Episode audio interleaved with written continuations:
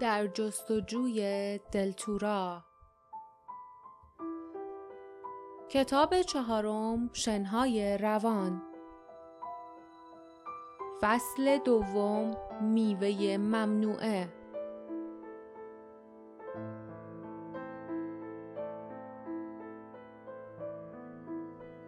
لیف با وحشتی که او را در بر گرفته بود مبارزه کرد. سایه آق بابا آب را سیاه کرده بود.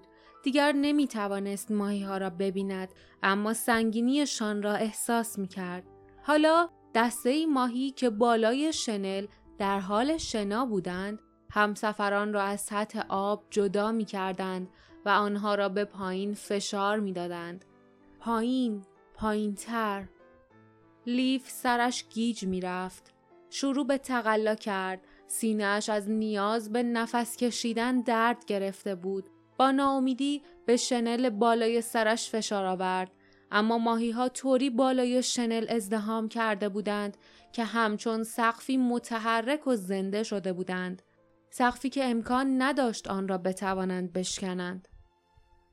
لیف کم کم دست از تقلا برداشت. احساس می کرد بیهوش می شود. انگار ذهنش از جسمش دور می شد. فکر کرد یعنی این آخر راهه؟ پس اون همه مشکلاتی که پشت سر گذاشتیم تصویر پدر و مادرش در ذهنش روشن شد. در آشپزخانه آهنگری مشغول صبحانه خوردن بودند. شاید هم درباره او و باردا صحبت می کردند. ریف دوباره فکر کرد اونا هیچ وقت نمی‌فهمن چی به سرمون اومد. استخونامون همینطورم هم کمربند دلتورا واسه همیشه زیر این گلا دفن میشه به طور مبهمی متوجه شد که چیزی به پاها و سینهاش می‌خورد. ماهی ها بودند که به او ضربه می‌زدند. انگار سعی داشتند او را به طرف بالا هل دهند و ماهی های بالای سرشان کنار می‌رفتند. با آخرین توان به خود فشار آورد تا پاهایش را صاف کند. سرش سطح آب را شکافت. نفس عمیقی کشید و هوا را فرو داد. در لحظه اول چیزی ندید. شنل همچنان بالای سرش پهن بود و به صورتش می‌خورد. سپس کناری رفت و باردا و جاسمین را دید که مثل خودش سراسیمه نفس میکشیدند. با وحشت بالا را نگاه کرد اما آق بابا حسابی از کانال رد شده بود و پرواز کنان رو به سوی افق به طرف ستون دود می رفت. صرف کنان گفت ما رو ندید. بدون اینکه ما رو ببینه رد شد. باورش نمی‌شد. جاسمین که داشت چنل را جمع می کرد بی صدا خندید و گفت آره وقتی پایین رو نگاه کرد فقط یه دست ماهی دید. ماهیایی که قبلا هم صد بار دیده بوده. دستش را روی سطح موجدار آب کشید و خندید. وای مایا شما چقدر باهوشین.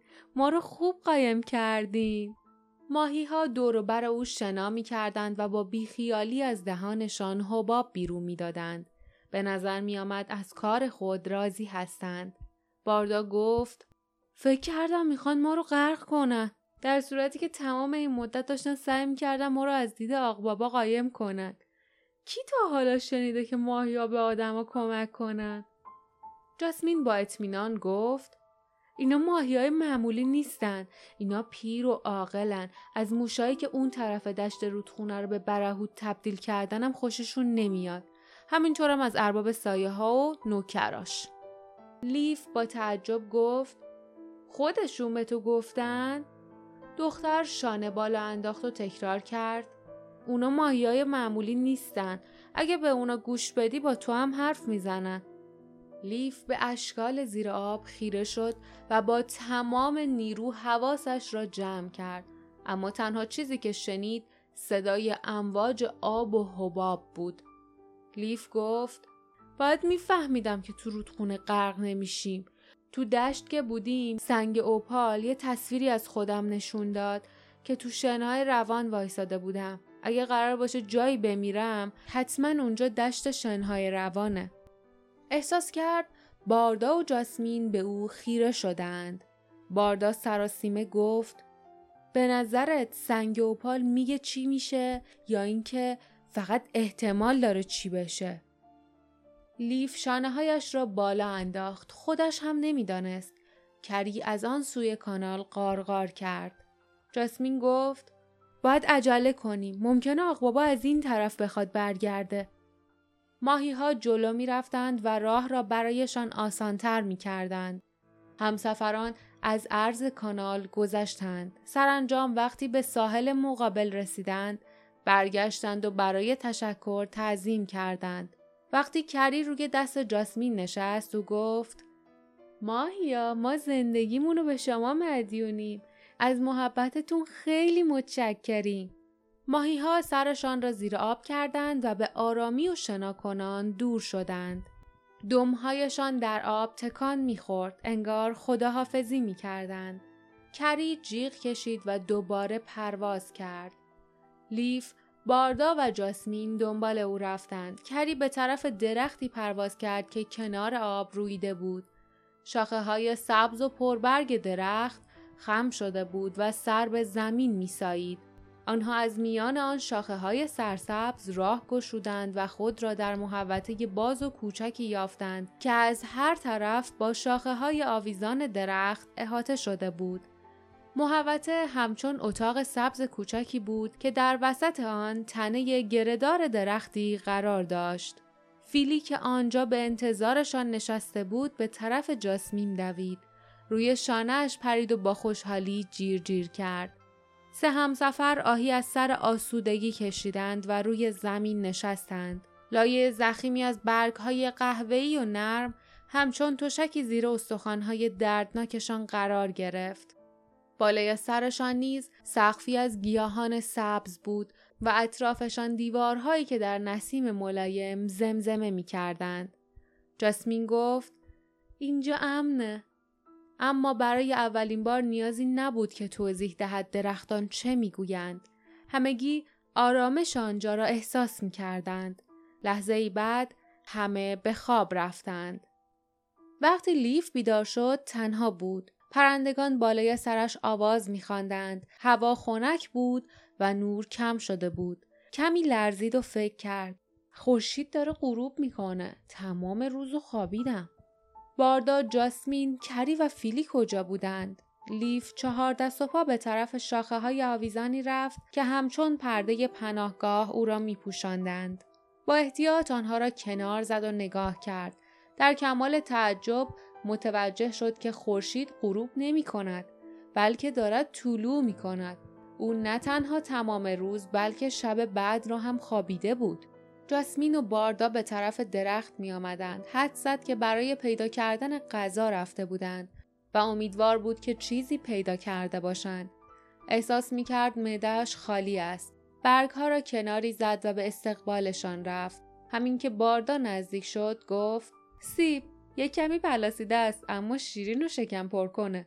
سیبی به طرف لیف انداخت. لیف سیب را گرفت با ولع گازی به آن زد و به سرعت همش را خورد. حتی هسته هایش را. باردا سیبی دیگر به طرفش انداخت و با خنده گفت میگن میوه دزدی شیرین تره. لیف با دهان پر گفت دزدی؟ باردا به پشت سرش اشاره کرد و گفت درختای اون طرف توی یه باغه. جاسمین بدون اینکه به خودش زحمت به دست صاحب باغ اجازه بگیره حسابی از خودش پذیرایی کرد. جاسمین سرش را به این سو و آن سو تکان داد و گفت درختها وقتی میوه دارن ناله می‌کنن. اونا دوست دارن یکی میوهشون رو بچینه. می‌بینی که چقدر سیبا پلاسیدن. واسه خوردن اینا کی به ما اعتراض می‌کنه؟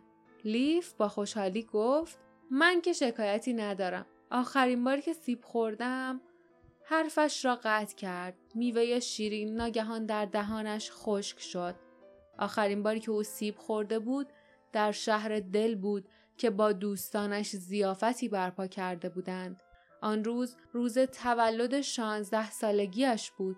روزی بود که از دوران کودکی زندگی که می شناخت خانهش و خانوادهی که دوست داشت خداحافظی کرده بود. حالا به نظرش می رسید که زمان زیادی از آن دوران گذشته است. جاسمین با کنجکاوی به اون نگاه کرد. لیف متوجه شد که حالت چهرهش غمگین شده است. بلافاصله رویش را برگرداند. جاسمین در جنگل های سکوت تنها زندگی کرده بود و تنها همدمش کری و فیلی بودند. او با چشم خودش دیده بود که نگهبانان خاکستری پدر و مادرش را بردند و از همان دوران کودکی با چیزهای وحشتناک بیشماری روبرو شده بود. لیف مطمئن بود که از نظر جاسمین دلتنگی او برای خانه نقطه ضعف کودکانه ای است. گاز دیگری به سیبش زد و با صدای فریادی که در محوطه تنین انداخت از جا پرید. دزدا! لیف از گوشه چشم به نور درخشان سپیده نگاه کرد. چیزی جیغ کشان از میان علفهای بلند به طرفشان میغلطید. همین که آن چیز نزدیکتر شد، لیف فهمید که پیرزن کوچک اندامی است.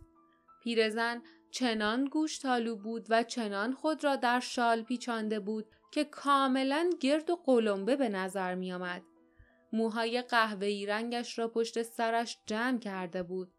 چهرهش همچون سیبی پلاسیده پر از چین و چروک بود و از شدت خشم قرمز شده بود. به شدت اخم کرده بود و مشتش را تکان می‌داد. پیرزن جیغ کشید. دزدا ول کردا. سیبامو پس بدین. زود باشین پسشون بدین. همسفران با دهان باز به زن خیره شدند. پیرزن جیغ کشید.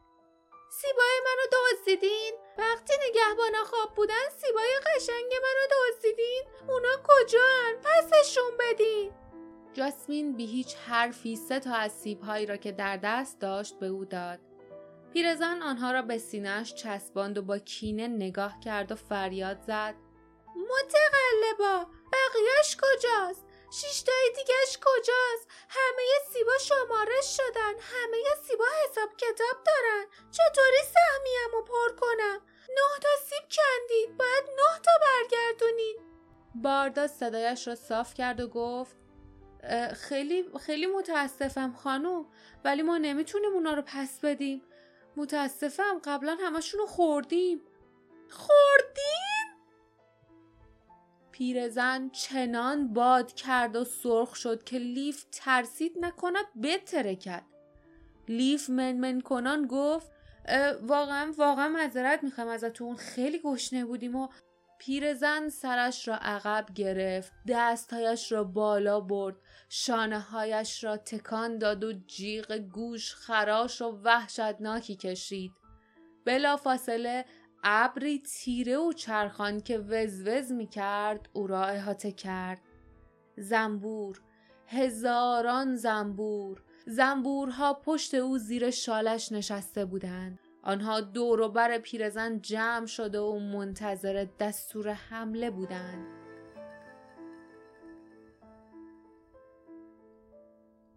پایان فصل دوم.